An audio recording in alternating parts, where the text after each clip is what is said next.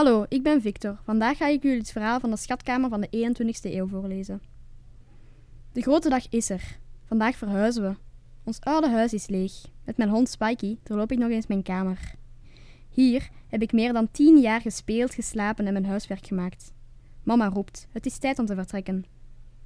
Het nieuwe huis is heel modern. Ik ben er maar twee keer geweest, maar ik weet toch dat ik me vlug zal thuis voelen. Er is een grote tuin waar ik kan spelen met mijn hond. Mijn mama houdt van de vele grote ramen die veel licht geven. We hebben het huis gemeubeld gekocht. Die vorige eigenaar woonde, woonde alleen en is gestorven. Zijn broer woont in Amerika en wou het huis vlug verkopen. Mijn vader, een informaticus, is dol op het nieuwe huis. In elke kamer staan één of meerdere schermen. En een computer. Wat deed eenmaal met al dat materiaal?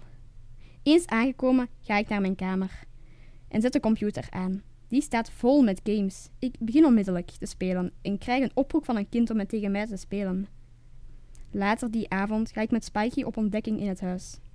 In het bureau valt me een bibliotheek op. Die past niet in het moderne huis. Ook Spikey vindt het verdacht. Hij snuffelt en krabt. Ik neem boeken en achter één van die boeken is een knop. Ik duw erop en heel de bibliotheek draait. Achter is een lift waar. Zou die naartoe gaan? Ik en Spikey stappen in de lift. Zodra ik de deur sluit, draait de bibliotheek terug op haar plaats. Er staat maar één knop op de lift. Ik druk erop. En kom op de grote verrassing van mijn leven terecht. Een kamer vol met schermen en computers. Ik zet een van de computers aan. Een lijst met bestellingen van games verschijnt. Van over de hele wereld. Elke computer heeft één of meerdere gamen die je kan versturen. Je kan er ook op gamen, met mensen overal ter wereld. Ik sluit af en besluit s'nachts terug te komen. Mijn ouders, die vertel ik niks. Elke nacht keer ik terug om te gamen. Na een tijdje begrijp ik hoe het zit. Kinderen van overal ter wereld zouden er games kunnen kopen.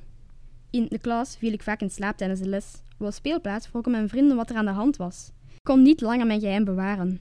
En op woensdagnamiddag, als mijn ouders weg waren, nam ik ze mee naar mijn schatkamer van de 21ste eeuw. Het werd ons geheim. De weken vlogen voorbij. Elke woensdagnamiddag brachten we door in onze geheime schatkamer. We gameden veel en werkten als de bestellingen af van de kinderen. Op één avond kom je de schatkamer binnen en op alle schermen staat een opgestoken middenvinger. Ik krijg dat niet weg. Een drama voor mezelf, maar ook voor alle kinderen die goedkope games konden kopen. Die nacht kon ik niet slapen. De volgende dag roep ik al mijn vrienden samen. Heel de woensdagnamiddag zoeken we naar een oplossing, maar het lukt ons niet. Wat moeten we nu doen? Ten einde raad haal ik mijn papa erbij. Eerst is hij boos, maar vlug neemt de informaticus het in hem over. Hij werkt de hele nacht en slaagt erin het systeem te herstellen. Papa wil de politie verwittigen, maar ik wil de schatkamer geheim blijft.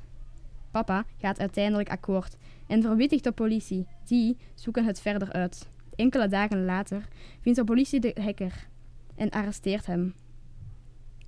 Hij was van plan de zaak over te nemen en de games heel duur te verkopen. Het was een oude medewerker die de vorige eigenaar had ontslagen. Blijkbaar wou hij wraak nemen. Gelukkig zei hij niets over de schatkamer. Papa bracht mijn vrienden en ik samen. We mochten voortdoen op voorwaarde dat we het geld opdeden aan goede doelen, dat ik niet s'nachts gamede en dat hij alles kon controleren. We waren blij dat het verder konden gamen en onze schatkamer van de 21ste eeuw geheim bleef.